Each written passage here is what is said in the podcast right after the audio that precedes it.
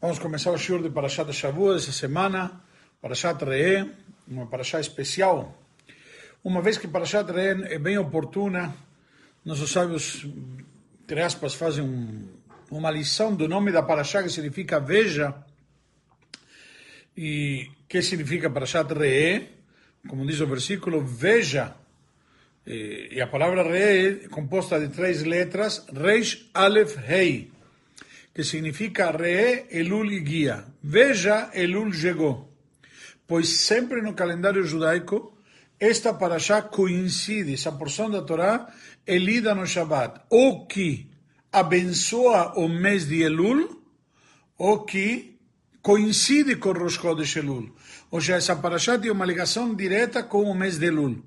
O mês de Elul, na prática, o último mês do nosso calendário hebraico, no qual nós já nos começamos a preparar para Rosh Hashanah, temos, eh, conforme defende o costume, no mês de Lu vamos falar Selichot, Ashkenazim nos últimos dias, Sefaradim o mês inteiro, acrescentamos capítulos de Teilim, tem vários costumes eh, que são correspondentes ao mês de Elul, e na prática, eh, esse mês é um preparo literalmente para Rosh Hashanah, então vem justamente essa paraxá e já nos adverte, ó oh, pessoal, comece a se preparar, comece a se mexer, pois Elul está chegando. O que, que significa esse conceito, veja, Elul está chegando? O que, que isso tem a ver com a Paraxá? Não é uma simples eh, coincidência, não é um acaso, na verdade, nós acreditamos que no judaísmo nada é por acaso, não existe casualidade, existe causalidade. O que, que isso significa? O que quer dizer isso? Na prática, quando nós falamos eh, justamente na Paraxá desta semana, eh, é um claro exemplo, porque a Paraxá começa nos falando basicamente do livre-arbítrio. Deus coloca para nós o livre-arbítrio. Deus coloca para nós brachá, o klalá, bênção e maldição, ou seja, bênção e o contrário. Hashem nos coloca na nossa frente sempre a possibilidade de seguir esses dois caminhos. E somos nós que decidimos exatamente para onde vamos. Então, na prática, Deus, quando chega o mês de Elul, que começamos a fazer o balanço do ano que se passou, começamos a analisar como foi o ano que se passou e o que vem pela frente. Então, justamente aqui se faz oportuno lembrar que cada um de nós é dono do nosso destino. Cada um de nós decidimos, entre aspas, o que queremos e, por, alguma, por alguma forma de dizer, nós escolhemos o que semeamos. Isso que se chama, inclusive, natureza. Na prática, Hashem nos dá sempre a possibilidade de escolher o que queremos. Esse é o princípio básico, a maior dádiva que Deus deu ao ser humano, que chamamos de livre-arbítrio. A opção de escolher. E você, conforme você escolhe, você vai ter uma consciência, você vai ver que aquilo que você escolhe está ligado diretamente com o que vai vir para você. Ou seja, na prática, tem um ditado em espanhol que diz que semeia ventos, colhe tempestades. Na prática, você vai colher o que você semeia. Isso é na prática o que nos traz aqui a Torá logo no início. Nós vamos ver isso mais na frente. Eu quero tentar passar um pouquinho pela Paraxá, mas eh, desta semana fazer diferente. Sempre a gente passa pela Paraxá, mas eu gostaria de falar um pouquinho sobre esse início, uma vez que é uma lição especial, não somente da Paraxá, sino da época que nós vivemos. Nós falamos sempre a partir do mês de Lul sobre Teshuvah, arrependimento, preparação para as grandes festas, retrospectiva, ou seja, techuvá, que significa que techuvá? Techuvá não é somente se arrepender, é fazer uma retrospectiva do ano que se passou, ver eventualmente o que não estava tão certo, e com essa pandemia é, é um ano difícil de analisar, de avaliar, uma vez que os últimos meses, pelo menos, são bem atípicos, e nos vimos, de alguma maneira, jogados contra a nossa vontade numa nova realidade. Mas, contudo, o que fazemos dessa realidade se somos responsáveis? E, a partir desses, eh, dessa avaliação, dessa análise, nós podemos tomar decisões para melhorar para o ano que vem. E esse é o sentido de, de Parashat. Porque Parashat Re nos diz veja. O que significa veja? Veja é uma questão simplesmente ou seja, observe, analise que tudo que tem pela frente, isso daqui depende de você. Hashem nos dá hoje bênção e maldição. Na prática, o que, que isso significa? Tem aqui nesse versículo lições muito profundas. Eu vou tentar trazer algumas poucas, porque senão a gente não vai sair deste versículo, talvez. Primeiro que nada, porque veja, certo? Porque observe tudo que Hashem nos dá, a Torá está nos dizendo aqui, no, no caso, observe tudo isso, a Torá nos diz, você tem que observar, tem que prestar atenção. Por quê? Porque, de fato, a Kadosh Baruch Hu, ele nos dá o livre-arbítrio. E uma coisa interessante, se vocês observam em hebraico, a Torá é muito precisa. A Torá diz aqui, veja, eu dou para vocês hoje, brachá uklala, bênção e maldição. Na prática, deveria estar escrito o quê? bênção ou maldição. Ou seja, você escolhe isto ou aquilo. Como pode ser que diz aqui bênção e maldição? Como pode ser que a Torá nos diz uma coisa e a outra? Ou escolhe um, ou escolhe outra.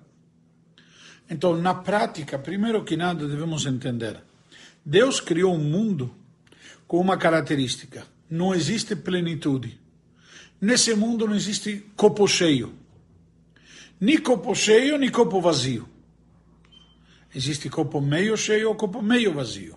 Existe no mundo que nós vivemos bênção e maldição, não bênção ou maldição. Porque não é tudo totalmente assim ou totalmente assado. Primeiro, podemos dizer porque é relativo, porque para um pode ser bom, para outro pode ser ruim. E ao mesmo tempo que a coisa vai ser na prática, depende como eu analiso. Na mesma realidade, na mesma situação, eu tenho maldição e tenho bênção. E tem um exemplo famoso que é trazido para poder entender um pouco esta ideia, talvez se ajude. Se conta que tinha um cidadão numa cidade, um jovem muito estudioso de Torá, muito especial, e na cidade tinha dois eh, homens que procuravam um noivo para sua filha. Moisés e Yankl, vamos dizer assim. Então, Moisés Yankl, Moisés e Jacó procuravam um noivo para sua filha e, obviamente, surgiu o nome deste candidato. Um jovem estudioso, um jovem dedicado, um jovem que se destacava em todos os sentidos. E Moisés foi, correu, falou com, com alguém para fazer o shidur, para fazer a apresentação, e apresentar o rapaz para a filha do Moisés, e casaram. Só que esse menino, que era um jovem estudioso, era uma cabeça privilegiada, mas humanamente não necessariamente ele tinha essas virtudes também. Pode ser um grande estudioso de Torá, mas como ser humano estava faltando alguma coisa. E a filha do Moisés sofria e sofria e sofria. Na prática, chegou um dia que não aguentou mais e ele pediu Moishe para o Shatkan, que apresentou o rapaz, olha, faz uma gentileza para mim. Eu te paguei para você apresentar esse menino para minha filha, eu te dou o dobro para você desmanchar. Para literalmente conseguir o get, pode casar ele com outro, não tem problema nenhum. Eu, por favor, minha filha está sendo infeliz, eu não quero isso para ela. Então, esse Shatkan que não, não perdeu tempo, ele percebeu uma coisa. Ele, opa, peraí, se Moisés quer se, se livrar do rapaz, e Ancl, Jacó, estava de olho no rapaz e ficou com inveja de que a filha do Moisés casou com esse rapaz, eu vou para o Yankl e vou dizer, olha, sabe o quê? O rapaz, o, o genro do Moisés está livre. Você quer ele? Olha, o Yankee se enterou, ficou sabendo, falou, lógico, é para hoje mesmo, pode fazer o noivado, vamos lá, um rapaz como esse, Moisés deixou escapar, eu não vou deixar escapar. Dito e feito, fizeram o noivado, chega o dia do casamento, e por incrível que pareça, quem está dançando na festa, comemorando e celebrando? O Moisés. Pergunta para o Moisés, peraí, no final das contas, quem está casando com o rapaz é a filha do Yankee. O que, que você está dançando? Fala, olha, ele que está dançando, ele que está feliz porque está casando o rapaz com a filha dele. Eu estou feliz porque estou me livrando dele. Agora, finalmente, fiquei livre. Agora que ele casou com ela, com certeza, já, já está totalmente livre. Na prática, a mesma situação. Para um pode ser bênção e para outro pode ser maldição. A gente não existe algo que seja totalmente, que possamos dizer que, é, como chama, é, é, 100%. Não existe. Mais ainda, tem uma, uma, uma, piada interessante que isso vai ajudar a entender talvez melhor ainda. Se conta que tinha um cidadão que estava apaixonado por Sara. E ele queria casar com a Sara, era louco por casar com Sara. O que acontece? Um belo dia, lamentavelmente, esse homem, a Sara larga dele um dia antes do casamento e este cidadão pirou. Ele é internado no manicômio, na classe, na, na sala A, como chama? No, no, no, enfim, e lá ele fica lá internado, coitado, o dia inteiro chorando. Oi, Sara! Oi, Sara! Oi, Sara! E todo mundo aí lamentando-se, coitado, que ele perdeu a Sara. Tá bom, passaram-se 10 anos. E alguém foi visitar justamente esse hospício, esse, esse, essas instalações psiquiátricas, e ele passa lá e o homem, 10 anos depois, está lá. Oi, Sara. Oi, Sara. Aí ele pergunta para o médico que está acompanhando ele, me diga o que, que foi. E contou a história. Ele estava apaixonado pela Sara e um dia antes do casamento Sara pendurou ele e o homem pirou e de, de, de aquele dia está o tempo inteiro reclamando Oi Sara, oi Sara, se lamentando o tempo todo. Tá bom? Eles continuam passeando pelo prédio, chegam numa outra ala e lá tem um cidadão Oi Sara, oi Sara, se lamentando o tempo inteiro Oi Sara. Aí ele pergunta, mas o que, que foi? Ele também ia casar com a Sara e ela plantou ele? Falou, não, ele casou com a Sara. Então, na prática, nós vemos que não necessariamente Sara é uma fonte de bênçãos. Não é simplesmente uma, uma fonte de alegrias e de satisfações. Pode acontecer para um para outro, já que para um é uma bênção, para outro não necessariamente. Muitas vezes a pessoa tem o hábito de invejar o outro, de olhar, achar que a grama do vizinho é mais verde, o outro é mais feliz, o outro é mais sábio. Não existe isso. Cada um com o seu. Cada um com o quinhão e com aquilo que lhe corresponde, com aquilo que gente dá para ele e que ele deve receber e aceitar. E muito do que nós temos não é Hashem que nos mandou. Somos nós mesmos que provocamos. Na hora que nós escolhemos um determinado caminho, uma determinada pessoa, uma determinada atitude, as consequências vão ser, como a gente fala, consequências das nossas escolhas. Então, justamente esse é o sentido aqui. Quando nos diz a Torá que Hashem nos dá brachá, uklala, bênção e maldição, ambas as coisas, é justamente por essa razão. Porque Hashem nos dá as duas opções. Agora, não necessariamente bênção e maldição são opostos entre aspas, no conceito que um ou outro. É um atrelado com o outro. E eu vou dar um exemplo mais tangível para ver como encontramos as duas casas, coisas. Quando a gente encontra uma nota, uma nota tem uma cara de um lado e um animal do outro. Uma moeda tem cara e coroa. Certo? Na prática, todo no mundo tem, um, tem dois lados um lado espiritual e outro lado material e físico. Um lado simplesmente que é bênção e outro lado que é maldição. Uma coisa que você pegar positiva, por exemplo, mesmo uma medicação, uma vitamina, se você tomar em excesso, vai ser negativo, vai ser uma maldição. Na prática, cada coisa no mundo Hashem nos dá, simplesmente temos as duas coisas juntas. Depende como nós tomamos isso, com que intensidade, com que dosagem, com que, de que maneira é isso o bom Deus nos dá, todos e cada um de nós, de formas diferentes. devemos saber, cada um de nós, que aquilo que tomamos pode ser bênção ou não. Também depende do uso que fazemos. É isso a natureza que Deus criou no mundo. A isso que me referi agora quando falei. Simplesmente depende da dosagem ou a utilização.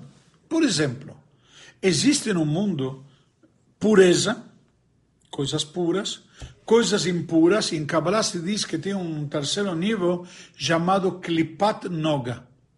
Em Kabbalah se explica o que significa Klipat Noga. É Klipá é casca e Noga é luz.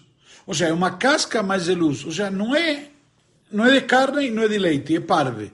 Não é, não, não é definido como algo positivo ou algo negativo. Ele é neutro. O que significa neutro? Depende do uso que eu vou fazer disto. Por exemplo, o bom Deus criou no mundo energias. O bom Deus criou no mundo, por exemplo, um exemplo prático. Ele criou no mundo que a gente vive a energia atômica. Eu posso utilizar toda essa energia atômica, tudo aquilo lá para a medicina, ou posso, Deus nos livre, utilizar para a destruição. Hashem criou forças no mundo. E eu, depende do uso que eu faço. Então, na prática, é o mesmo assunto. Tem bênção ou tem maldição? De quem depende? De nós. Do uso que vamos fazer. Isto é uma explicação. Mais ainda, por que está escrito Ayom? Reino tem Ayom. Veja, eu te dou hoje. Por quê? Por que, que a gente tem que esclarecer eu te dou hoje? Eu te dou. Que interessa quando deu?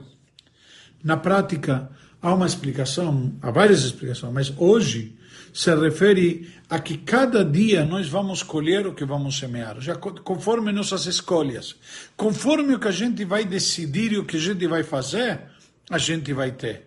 Se ontem eu fui errado, mas hoje fiz chuva, eu estou mudando meu destino.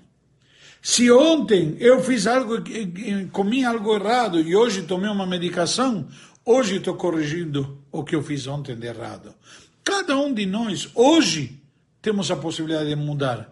Tem muitos que acreditam no destino.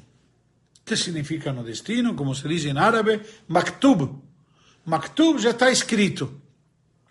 O destino está predestinado, já está destinado, Deus já decidiu. Então não adianta o que vou fazer, Deus já decidiu. Já, Deus decidiu que vou, eh, vou ser um infeliz e vou ser um infeliz.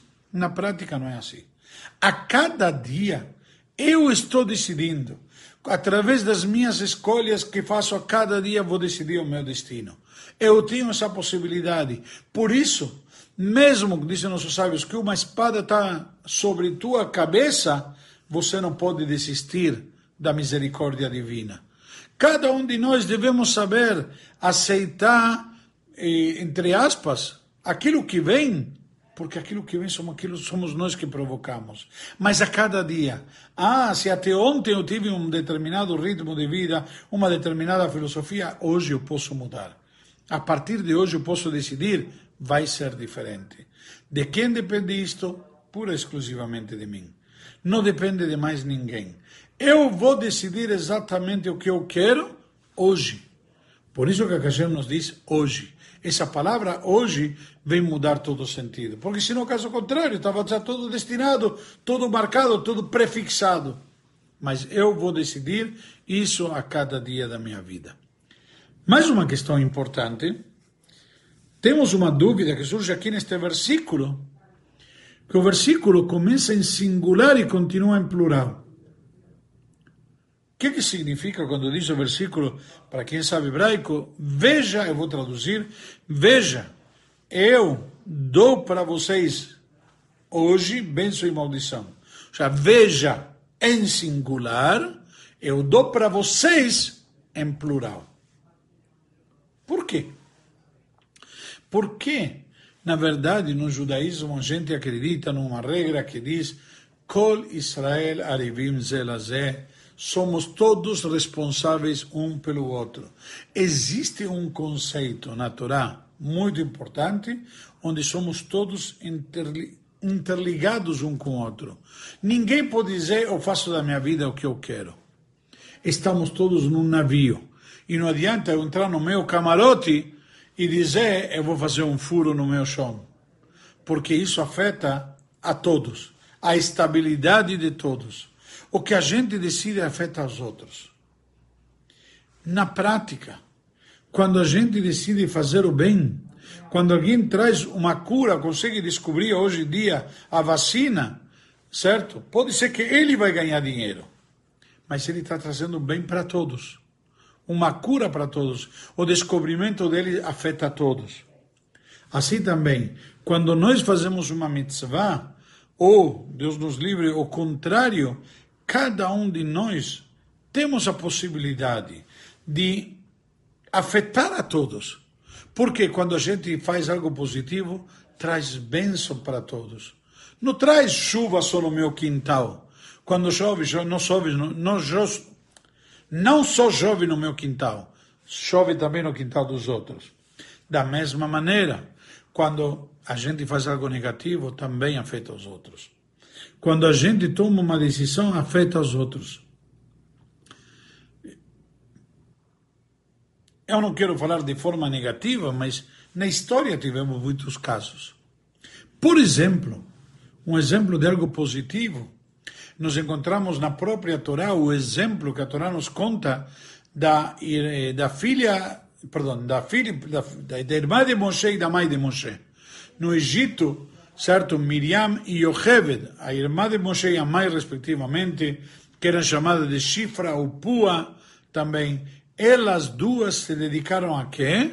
Quando parou, encomendou elas de se dedicar e afogar as crianças que nasceram no rio Nilo, diz a Torá, Batechayena et Ailadim, elas fizeram viver as crianças e foram recompensadas não somente elas, sino que por mérito do que elas fizeram, vai ir o povo se multiplicou, certo? Mas foi mérito delas, elas tiveram mérito pela atitude delas.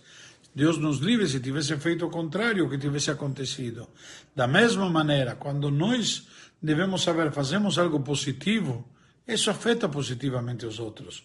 E quando fazemos algo negativo, afeta negativamente os outros. Alguém vai me dizer, mas por que eu tenho livre-arbítrio e eu posso fazer o que eu quero da minha vida? Por que, que os outros têm, têm a ver com isso? É uma boa pergunta. Então aqui eu vou explicar dois conceitos. Isso é um pouco mais filosófico, mas primeiro que nada, há um conceito eh, interessante que é cada ser humano foi criado com um objetivo. Ninguém está aqui à toa. Como a gente diz na criação, no Gênesis, que Deus fez o homem, certo? Quando fez o homem, Asher bara Elohim la'asot, que Deus fez para fazer.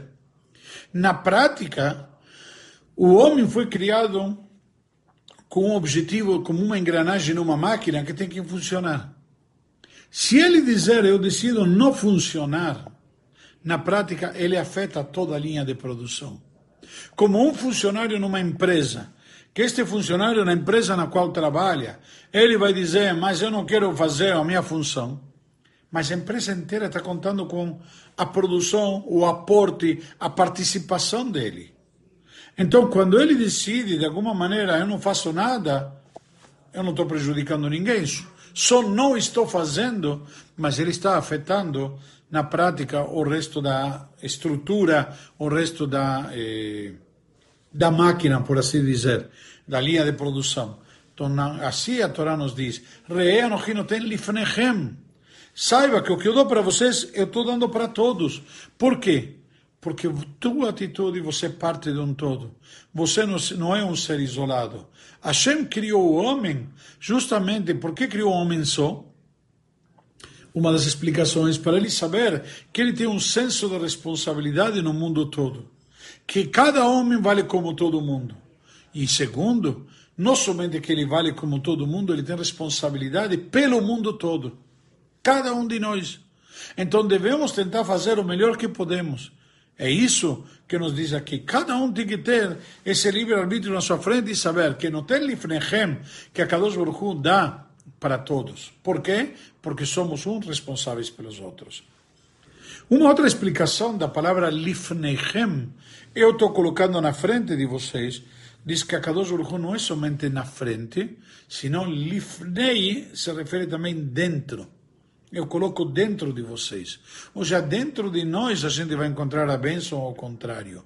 Não é uma coisa que vem de fora. Somos nós que provocamos. Como falamos antes, cada um vai colher aquilo que ele semear. Cada um vai se responsabilizar por aquilo que ele, eh, ou, ou de alguma maneira é responsável por aquilo que ele vai obter. E continua dizendo a Torá, Et abrahá asher tishmeu. Qual é a abrahá? Que vocês ouvirem as mitzvot de Deus, vosso Senhor, que eu estou vos ordenando hoje. E a maldição, ao contrário, im lotishmeu, se não ouvirem as mitzvot de Deus e se afastarem do caminho que estou ordenando para vocês hoje, seguindo outros deuses que não conheceram. Dizem nossos sábios, daqui podemos aprender também qual é a bênção. O que é bênção? O que significa bênção? Deus nos dá bênção, certo? Pareceria uma frase do Silvio Santos: quem quer dinheiro? Certo? Quem quer bênção? Todo mundo quer bênção. E o que, que é uma bênção? Então, de alguma maneira, dizem nossos sábios, a Torá nos diz aqui: Et abraha, a bênção. Qual é a bênção? Asher tishmeu. A bênção é ter a possibilidade de ouvir as palavras de Deus, estar conectados com Deus, estar ligados com Ele. Essa é a bênção. Caso contrário, eu não tenho bênção. Eu estou desvinculado totalmente. E essa é a maldição. Ou seja, a maldição estar desvinculado. Qual é a maldição? Se vocês não ouvirem e se afastarem do caminho. Ou seja, quando algum pai, de alguma maneira, ele briga com o filho, Deus nos livre, e deserda o filho. O que, que ele está dizendo para o filho? Tá bom, você quer seguir teu caminho, siga, mas não tem mais vínculo. Você não vai receber mais nada de mim, você não sei, mas não é um castigo. Você optou por estar desvinculado de mim. Ou seja, na prática não temos contato. Como a gente diria, uma, é mais do que ignorar ainda. Porque não é ignorar, é desvincular. Então essa é a maldição. E a bênção, que eu faço parte. Qual é a bênção? Nós somos o povo escolhido. Hashem nos escolheu. Esta é a Abraha. Qual é a Abraha? Que nós temos a possibilidade, que Deus nos escolheu e temos mitzvot para cumprir, que nós temos uma missão, que temos uma função. Certo? Quando você vê uma empresa séria, aqui que você ver que a empresa tem valores, missões, etc. Tem uma missão, tem um objetivo. Da mesma maneira aqui. Então o Yehudi simplesmente, ele, a bênção dele, é quando ele está conectado com Hashem. Inclusive, está escrito no livro Yom Yom que a maior riqueza que um Yehudi pode ter qual é? A maior riqueza um Yehudi quando ele tem filhos e netos que estão ligados no caminho da Torá. Ou seja, que tem uma continuidade. Que ele continua, ele emenda, ele, ele segue desta maneira nesse caminho. Essa é a maior bênção que pode ter. Na prática, essa é a maior riqueza. Ok? Então vamos Agora sim, eh, dito isso, que tem a ver muito, como falamos no início, com o mês de Elul, com preparativo para Rosh Hashanah, nossa retrospecção e como avaliar, eh, eventualmente, de alguma maneira, ter uma, um parâmetro, para uma régua para medir o ano que se passou e como queremos, eventualmente, tomar decisões para o ano que vai vir pela frente. Então, cada um de nós devemos aproveitar e tomar essas referências que depende tudo de nós, são nossas escolhas, são nossas eh, eh, opções que nós fazemos e isso que vai determinar se vamos ter o que vamos ter e vamos colher o que vamos colher. Ok? Vamos agora sim passar pela Paraxá, um pouquinho, uma, uma, uma geral na Paraxá. Eh, então, por antes de mais nada, tem alguma pergunta, pessoal, alguma dúvida nessa primeira parte?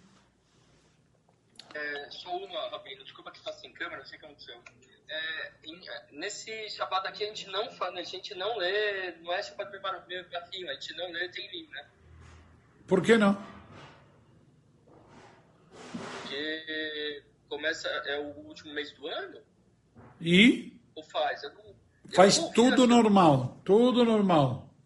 Você está confundindo com Shabbat, o último Shabbat do ano.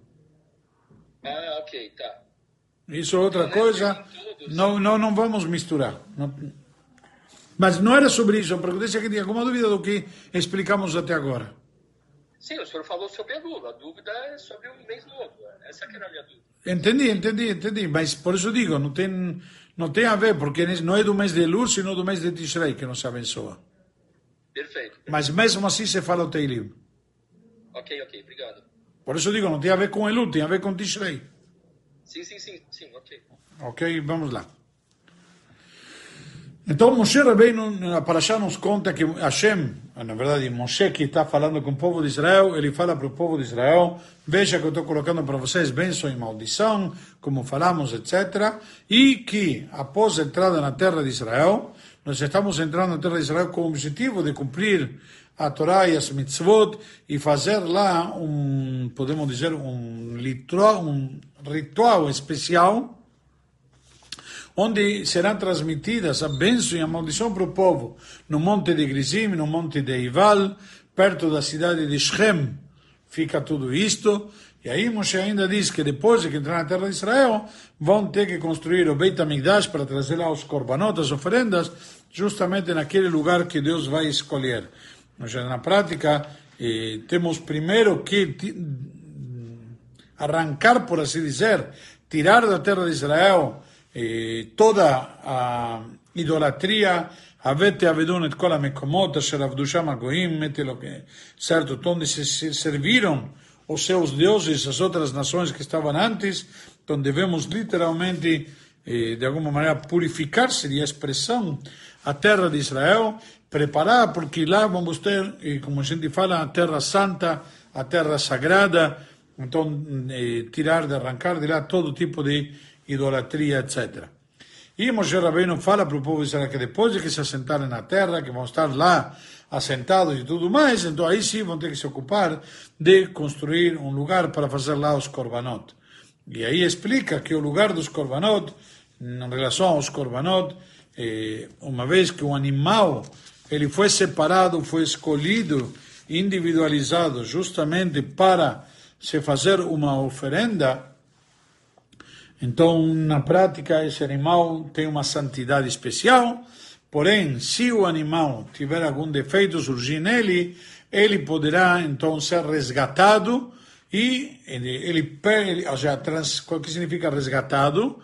E, a gente, o animal, como falamos, tinha uma certa santidade, essa santidade transferida ao valor que eu resgatei ele em dinheiro e com isso comprarei outro animal, outra outra oferenda, e esse animal depois de resgatado, que chamamos, poderá ser abatido, feito shkita e consumido normalmente.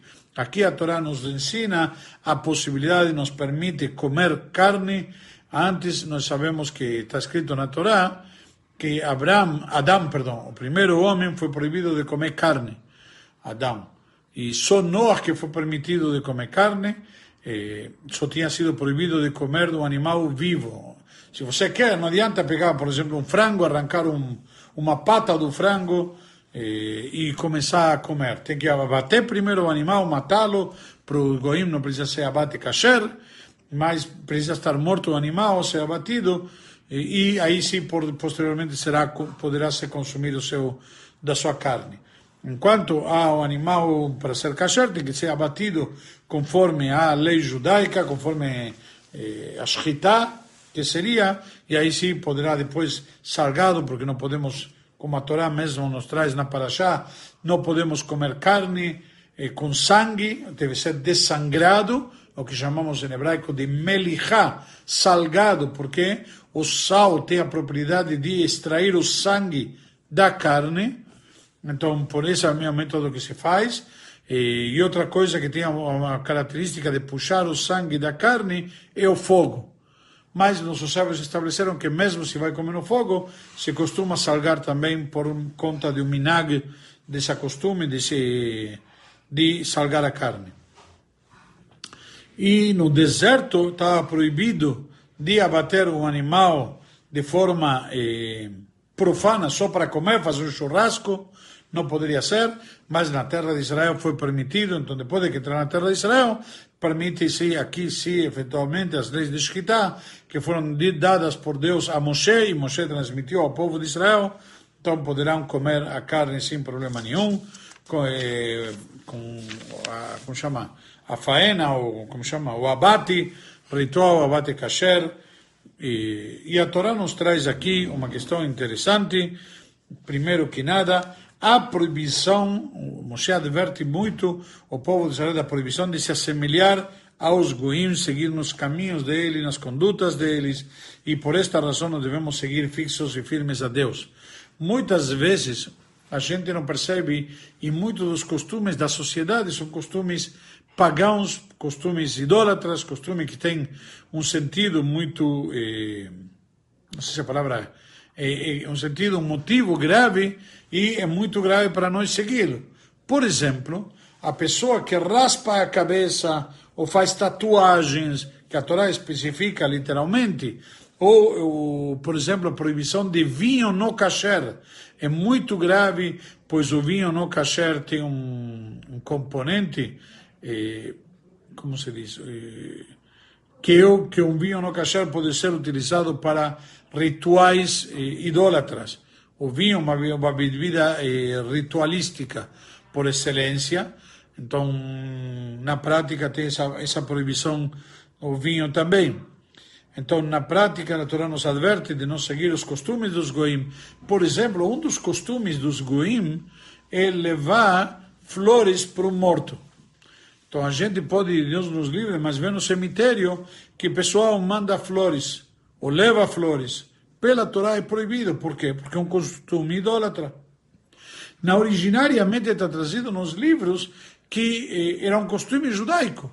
Quando você colocava, tinha um falecido, e ficava, se demorava um tempo para poder enterrar, esperando eventualmente falir algum parente que tem que chegar, etc., se utilizavam flores, mas não ornamentais, sino flores eh, com aroma muito forte, para, inclusive, se o corpo entrasse em decomposição, não ser uma profanação para o corpo, não ser uma vergonha para o corpo, aquele cheiro ruim que pode se eh, provir da eh, decomposição do corpo, por esta razão que se utilizava flores com um cheiro forte para evitar esta, como chama, esta degradação, esta falta de respeito, ou de eh, afetar, inclusive, a memória do ente falecido, certo? Porque as pessoas vão lembrar de um momento muito desagradável, de uma situação muito desagradável.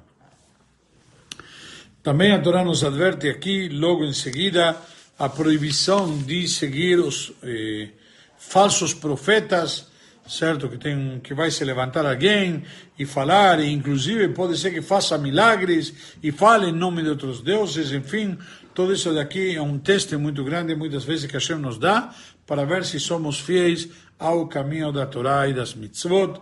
Hoje em dia, eu já comentei algumas vezes, aconteceu inclusive comigo mesmo. Alguém vai dizer, mas Rabino, isso daqui são histórias de 200 anos. Não.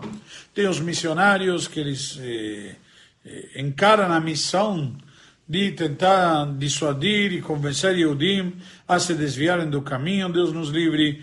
E alguns eh, insistem nisso. E Deus nos livre. Alguns até podem ter certo sucesso e a gente deve evitar isto.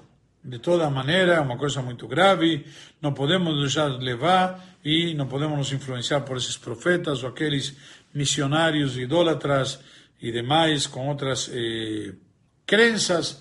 E muitas vezes pode chegar a ser que afeta uma cidade. Afeta uma cidade ao ponto que, eu não sei como se chamaria em português, temos o que chama em hebraico, Iranidahat, uma, uma cidade que como chama, foi totalmente, de alguma maneira, foi convencida para fazer idolatria e uma cidade essa daqui que não se pode deixar ninguém sobreviver nela, Deus nos livre, uma coisa muito grave, sequer dos despojos não se pode ter proveito. Por quê?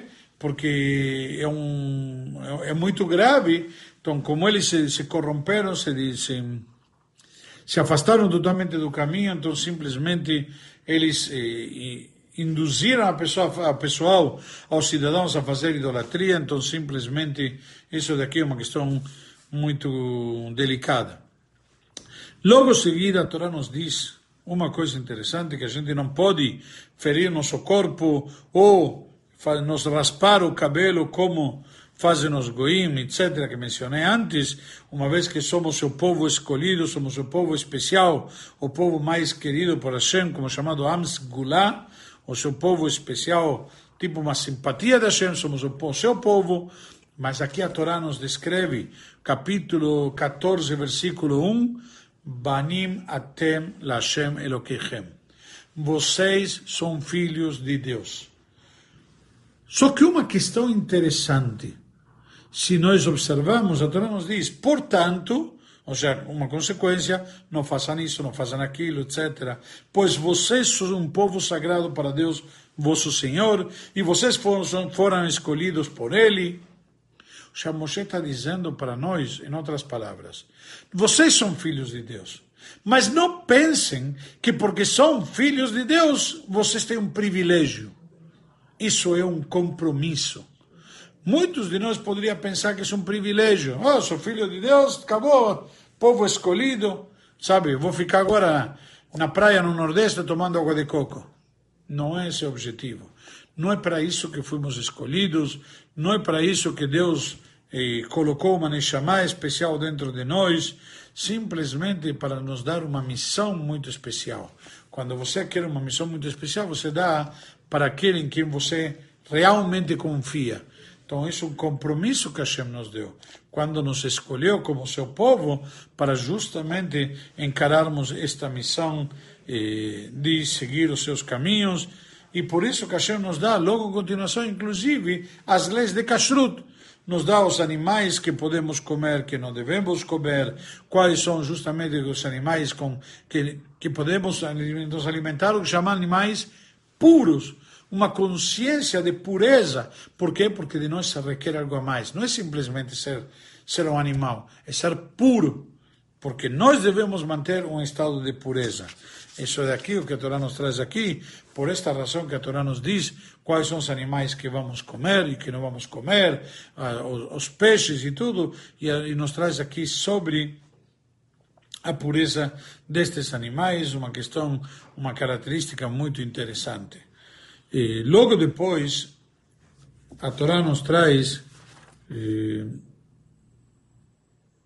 na verdade, Moshe já tinha ensinado isto das leis dos animais kasher e agora só repetiu novamente, como já tínhamos falado, muitas das leis são repetidas novamente. Por terceira vez, Moshe menciona a proibição de comer, misturar carne com leite, lotochal di, bachalevimó, Lo tevashegdi, não cozinhas o cabrito no leite da sua mãe, e como sabemos, a Torá traz três vezes essa proibição, justamente para três proibições diferentes, não pode comer, não pode misturar e não pode cozinhar eh, carne com leite.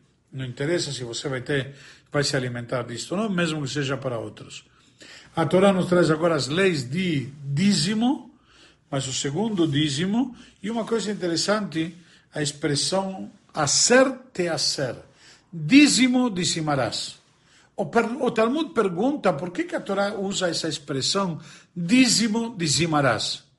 Na prática deveria dizer dízimo tirarás, dízimo tomarás. Por que dízimo dizimarás? É redundante. É a própria, como chama? A, a próprio vocábulo volta sobre si mesmo. Então, na prática, diz o Talmud, acer teaser, aser bishbil shetitasher. Isso que está escrito dízimo, dizimarás, aser teaser, se refere a ser dízimo, bishbil shetitasher. Faz um jogo de palavra, teaser, titasher. Teaser significa dizimarás, perdão, titasher significa enriquecerás, ou seja, através de dar o dízimo te enriquecerás. Por quê? Como pode ser que através do dízimo vou me enriquecer? É a pergunta óbvia. Se eu tinha 100 e dou 10, me fica 90. Então, como pode ser, se fiquei com 90 e não fiquei com 100, que isso vai me enriquecer? Não faz sentido. Então, primeiro que nada, vamos entender. Quando a gente está administrando aquele dinheiro que recebemos, é o bom Deus que nos dá. Não somos nós que conseguimos, nós que ganhamos, nós que conquistamos. Hashem nos manda.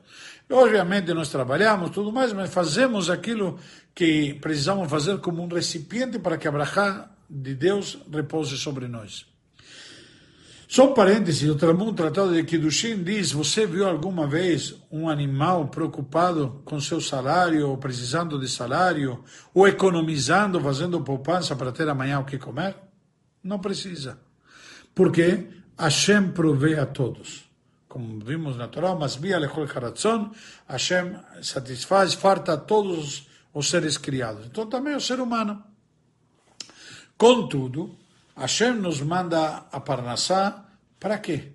Para que uma parte dessa Parnassá que ele nos manda, a gente eh, deveria, eventualmente, distribuir esse dinheiro, a gente possa fazer obras de bem com aquele dízimo, com aquela parte que ele nos diz para dar. Então, o que acontece? Diz o Talmud, dois caminhos. Se você dá o dízimo então você está administrando bem, você está dando. Então a gente diz: ok, eu vou te dar mais. Você é um bom administrador dos meus recursos. Se você administra investe bem, eu vou te dar mais para investir. Então isso que seria para enriquecer. E outra uma explicação que está a ser a ser, dízimo dizimarás, na forma negativa. que significa? Se você fica com o dízimo, no final dizimarás. Ah, você faz tanta questão dos 10, então só vou te dar os 10. Já na prática a gente diz, eu te dou 100, para você dar 10 e ficar com 90. O que te corresponde são 90. Você ficou com os 10 que você não te correspondiam, então eu vou te dar só 90 depois, que é o que te corresponde. E aí depois eu vou te dar 81 e assim por diante, eu vou te tirando o dízimo a cada vez e você vai terminar ficando somente você com o dízimo. Então não é que o dízimo eh, vai te empobrecer, você poderá empobrecer por não dar o dízimo também. E aí a Torá nos diz que originariamente se refere ao dízimo da colheita, como vemos aqui, então de, do, do, do rebanho, ou já do gado, do rebanho, etc. Se deveria trazer o dízimo para Jerusalém, como que era feito separado esse dízimo. A Torá nos conta, eh, tinha uma pessoa, pegava um, os animais dele, e ele via quanto nasceram dele, quantos animais tinha, então tem aqui, ele ia contando, um, dois, três, quatro, cinco, seis, sete, oito, nove, dez. Chegou no dez, o décimo era sagrado, ele marcava ele, acabou, era consagrado, esse o décimo, certo? E aí se ia para Jerusalém, se levava o animal, ou eventualmente o dinheiro de resgate do Maaser em dinheiro, e se levava para Jerusalém. E este dízimo, eh, na prática, segundo dízimo não era dado todo ano, simplesmente era em um ciclo, que nós temos um ciclo de sete anos, na prática seis, porque o sétimo ano não se trabalha, certo? Então, um ciclo de sete anos, então no primeiro ano e no segundo ano, certo? E, e também no eh, quarto e quinto ano se dá o segundo dízimo. No terceiro e no sexto se dá o dízimo dos pobres, chama Maserani, o dízimo dos pobres. Na prática, o que a Torá nos ensina aqui, que você tem que saber todo que as obrigações que você tem a responsabilidade de uma parte do que você tem deve dar também aos outros, deve compartilhar, deve dividir, deve separar, ok? Então isso primeiro temos o Maser Sheni, depois temos o Maserani. Logo depois a Torá nos conta das leis de Shemitah, o sétimo ano, como falamos agora, que são ciclos de sete anos, então tínhamos um, dois e três, quatro, cinco e seis, e o sétimo ano. O sétimo ano é um ano que não se pode trabalhar a terra, como nós já estudamos. Então, nós devemos eh, levar em consideração simplesmente que devemos eh, nos dedicar no ano de Shemitah, também para não somente eh, descansar as terras, sino também o dinheiro, deve ser o que chama Shmitat Ksafim, onde se cancelam todas as dívidas, etc. Hoje em dia, nós temos o que nossos sábios instituíram, uma vez que o sétimo ano cancela todas as dívidas, ou cancelaria todas as dívidas, a Torá nos traz o que se chama Prusbul. Nossos sábios instituíram, não para poder cobrar as dívidas. E aqui um ponto interessante. Olha a grandeza dos nossos sábios. O Prusbul foi instituído para que as pessoas, visando e olhando em função do necessitado, porque se as pessoas, quando se aproximar ao sétimo ano, vão dizer, não vou emprestar. Se eu não vou poder cobrar a dívida, se ele não me paga, não vou poder cobrar, e vou perder, vai se cancelar a dívida, então não vou emprestar. E as pessoas pararam de emprestar. E qual o problema? De quem tem dinheiro para dar não tem problema. Mas quem tem e precisaria receber, para ele sim é um problema. Então vem aqui a Torá e nos diz, simplesmente foi instituído, nossos sábios instituíram esta questão do Prusbul em favor dos necessitados. Não é simplesmente em favor de quem empresta, senão em quem precisa tomar o empréstimo. Para quê? Para que ele tenha a quem recorrer. Uma vez que pela Torá é proibido cobrar juros, etc. Então estamos aqui somente zelando pela integridade pelo bem do necessitado, para que ele possa ter o que ele precisa. E, logo depois a Torá nos traz justamente a minha mensagem de Tzedakah, de, de aquele que tem precisa de Tzedakah e damos para ele, certo? É uma questão muito interessante. E a Torá nos traz um, uma regra, quando nos diz aqui, que patoach lo, a gente vai ter um necessitado, então devemos abrir a mão para ele. Quando ver que yebecha evion, haverá um pobre entre vocês. A Torá nos diz simplesmente a solidariedade que devemos ter uns com os outros. Eu vou acelerar um pouquinho, já estamos praticamente no horário. Então, na prática, a Torá nos traz aqui também a mitzvah de quando você vai mandar embora um escravo eh, hebreu que você tem, que ele por alguma razão se vendeu como escravo, quando chegar o ano de sair livre, você vai dar para ele o que seria uma bonificação, eh, eu não sei exatamente, mas em hebraico se diz anaká, ou seja, uma bonificação especial para ele justamente por causa que, por mérito de que ele te serviu tanto tempo e foi dedicado a você, então você dá para ele, assim, assim Moshe estabelece que a essa pessoa você vai dar esta recompensa para ele especial quando sair de trabalhar de você, que vai cobrajar, como se diz. Não estou ficando mesquinho de que ele está se libertando e perdendo um escravo, sino ao contrário, estou desejando para ele sucesso, brachá e demais. Logo depois temos o as leis justamente da consagração dos animais primogênitos, ou seja, o primeiro animal que nasce, o que chamamos de Bechor, o primeiro animal, seja do gado ou do rebanho, certo? A gente tem o que chama primogênito, ele deve ser ofertado para Deus, como dizendo que o melhor, o primeiro, aquele desejado, aquele espero, o melhor que chega, você dá ele para Deus, contudo, ele tem uma santidade especial, então o que, que você faz? Você dá ele para o Cohen, você não pode nem abater ele, certo? Então você vai dar ele para o Cohen, como tá, como, conforme vemos aqui, justamente, e se tiver algum defeito seria diferente. Logo depois a Torá nos traz as leis do ano bissexto, porque, eh, ou seja, o que significa do ano bissexto? A Torá nos estabelece, Shamor et Chodesh Aviv Asita Pesach. A Torá nos ensina aqui, cuidarás o mês da primavera para fazer Pesach. Ou seja, Pesach tem que coincidir sempre com a primavera. Por esta razão, nosso calendário já é pré-estabelecido, cada dois ou três anos nós temos um mês a mais, porque como nosso calendário tem uma defasagem de aproximadamente 11 dias por ano, porque o nosso calendário é anual enquanto às eh, estações, mas eh, mensalmente conforme a lua, o ciclo lunar. E o ano lunar tem 11 dias a menos que o ano solar aproximadamente. Então, a cada três anos tem uma defasagem de 33 dias, a menos, certo? Então, o que acontece? Eu vou ter uma defasagem que a cada 33 dias antes, então vai chegar um momento que peça vai ser quando ainda é inverno, e etc.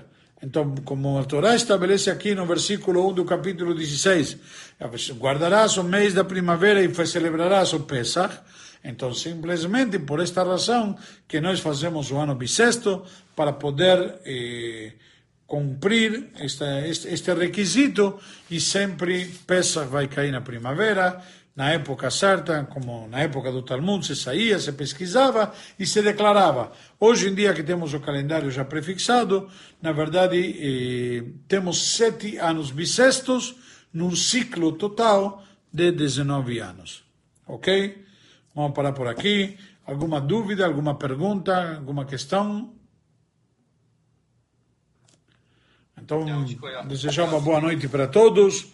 Se Deus quiser, não esquecer este Shabbat, Shabbat Mevarchim, abençoamos o novo mês, se Deus quiser.